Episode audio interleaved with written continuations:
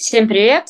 Это подкаст Федерации кикбоксинга России и его ведущие Наталья Семиглядова и Владимир Мышев. И как вы уже поняли, наш подкаст о мире любительского и профессионального кикбоксинга. Мы рассказываем о новостях и событиях в России и в мире. Сегодня у нас в гостях абсолютный чемпион мира по кикбоксингу, заслуженный мастер спорта России, победитель первых всемирных игр боевых искусств Денис Лукашов. Денис, привет! Всем здравствуйте!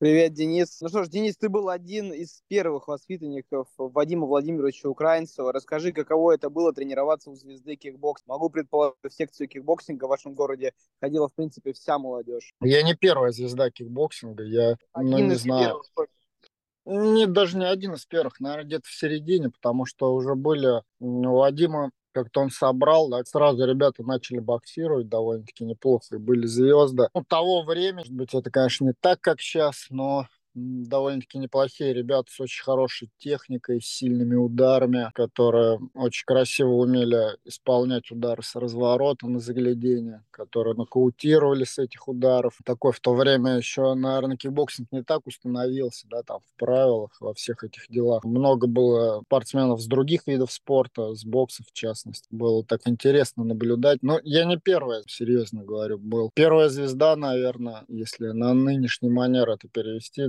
наверное, это Александр Шмыков. А что касается вообще секции кикбоксинга вот э, в вашем городе, как много ребят ходило? Действительно, вся молодежь тренировалась? Вов, да, тренировалась вся молодежь, потому что было такое сложное время, середина, конец 90-х годов, город захлестнула наркомания, и родители отдавали, да, секцию кикбоксинга, весь город практически занимался, да, кто-то, ну, по-разному, кто-то задерживался, кто-то не задерживался. Но шли еще почему, да, потому что больше заниматься было нечем. Да, действительно, это было сложное время, и здорово, что у вас в городе был кикбоксинг, который помогал воспитывать молодежь в правильном ключе.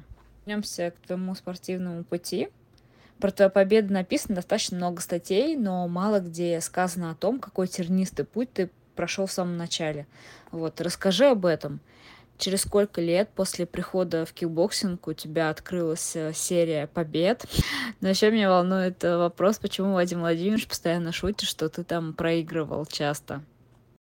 Если честно, я не знаю, почему Вадим как бы так рассуждает. Но я не хочу сказать, да, то, что я там начал боксировать, например, мой друг, с которым как бы и проходили весь этот путь, Константин Сбытов, да, у него, конечно, было попроще. Он, у него были большие серии без поражений.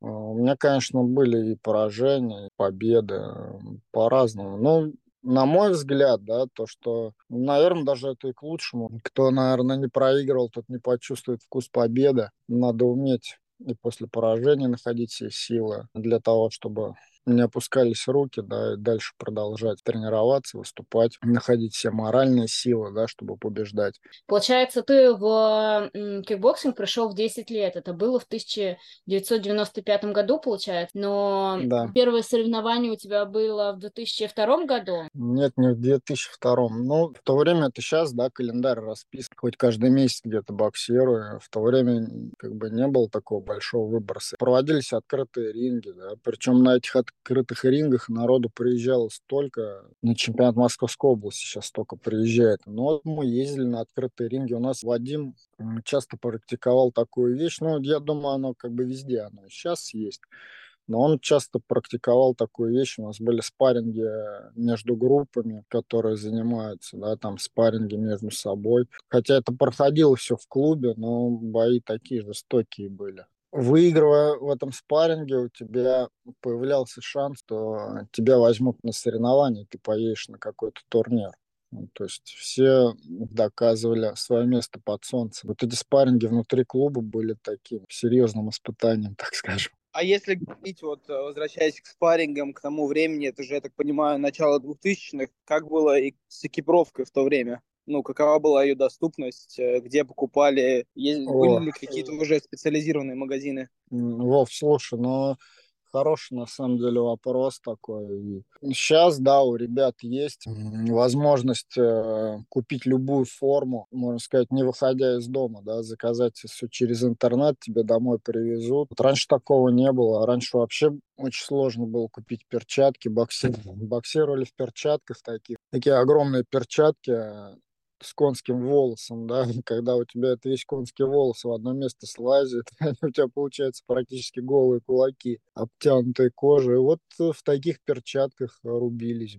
Вадим же в то время боксировал, вот, они ездили на соревнования за границей. Вот Вадим на свои личные деньги для клуба он купил пару шлемов и пару пар перчаток, ну, хороших, топ-10, если мне не изменяет память. И вот в этих перчатках вот мы едем на соревнования клубом, да, 30 человек. И все 30 человек, ну, практически все 30 человек в этих перчатках боксируют.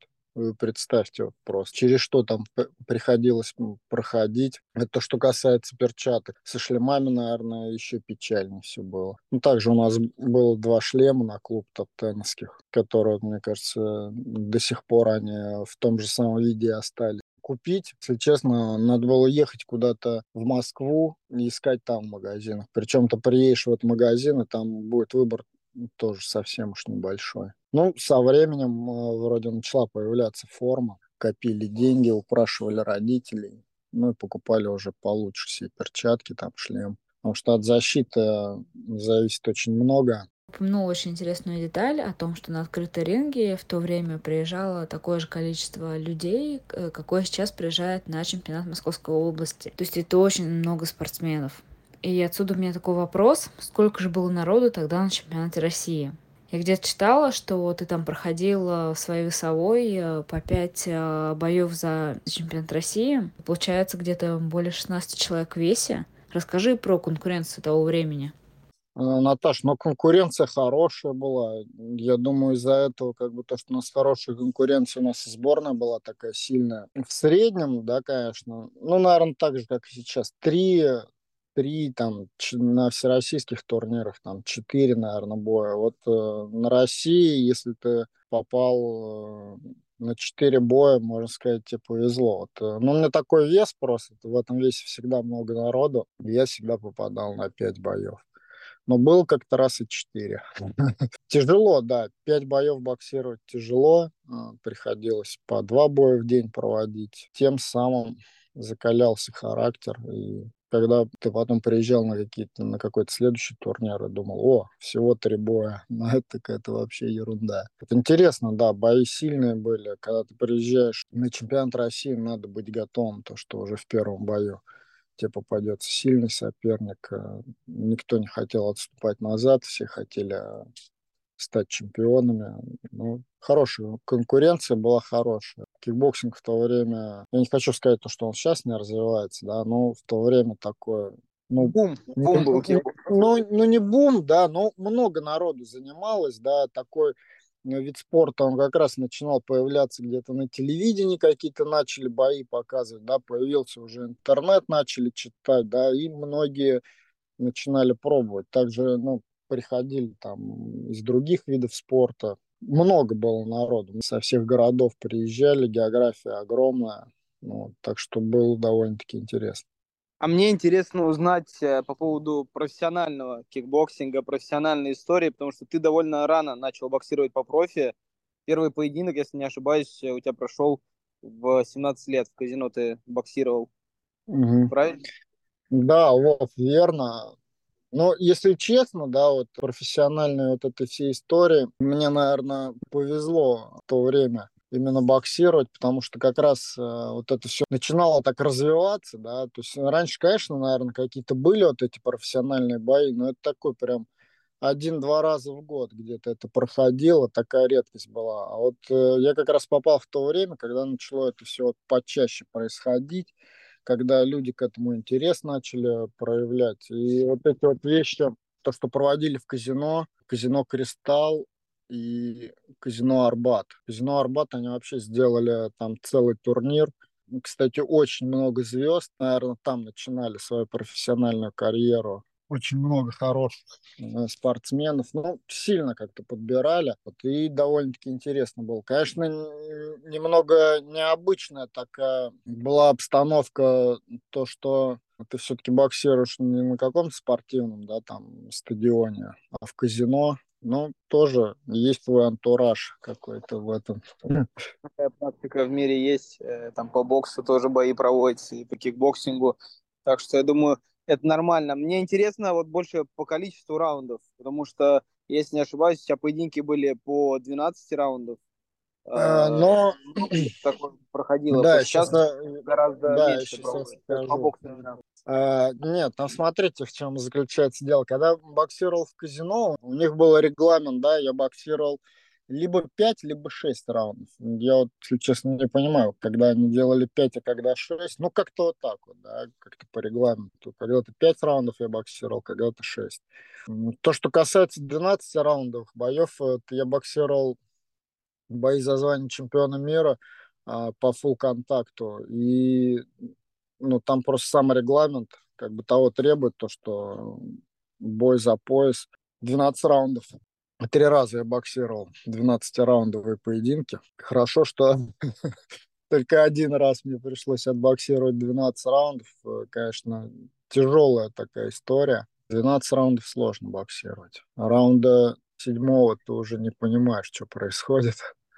Вот. Особенно приятно боксировать, когда заполнена трибуна. А я, я рад, то, что... Первый бой с, который в казино прошел на Арбате, как раз там говорят, что прям очень жестко было. Да, было очень жестко. Момент э, заключался в чем еще? То, что мне сказали, сейчас любят говорить на коротком уведомлении об этом бое, там, за 10 дней мне сказали. Я говорю, вот не хочешь отбоксировать денег подзаработать? Говорю, ну а почему бы и нет? История была такая, то что, пусть он меня, конечно, простит, я не помню его фамилию, этого парня.